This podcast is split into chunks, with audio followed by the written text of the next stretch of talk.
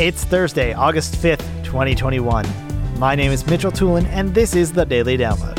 Support for AV Nation is brought to you by Extron, industry leading technology backed by world class support. Today's Daily Download comes from Resi Week 234.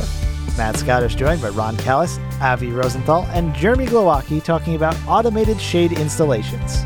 Avi Rosenthal starts off talking about how shading solutions have evolved in the residential space and become a valuable product for integrators. So, you know, when I was an integrator, I didn't sell drapes and shades. You know, back in the day, they were way too complicated, way too expensive.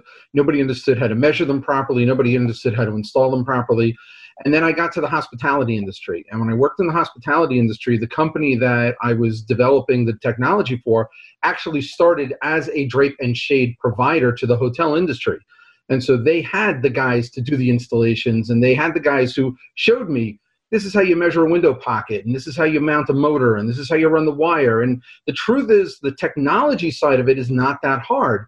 It's the decorator side that scares off a lot of the integrators. And so now, to your point, Matt, if you have the good, better, best scenario where the good you may have only five choices of fabric, it's going to be a custom solution, but you only have five choices. And it may not be the quietest motor in the world.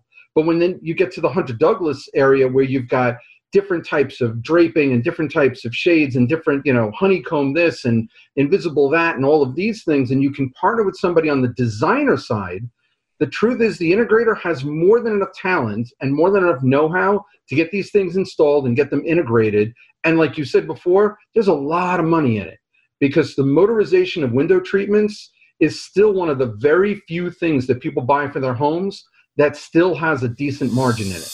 Virtually everything else we buy has been completely commoditized out.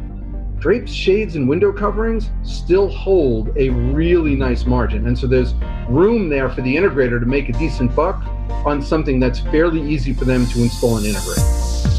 Thank you for listening to today's daily download. If you like this podcast, make sure you subscribe and comment on iTunes and also check out all the other fine programming we have here at AV Nation at avnation.tv, avnation.tv. The network for the AV industry. What are you listening to? This This is AV. This This this is AV, Nation. This is AV Nation.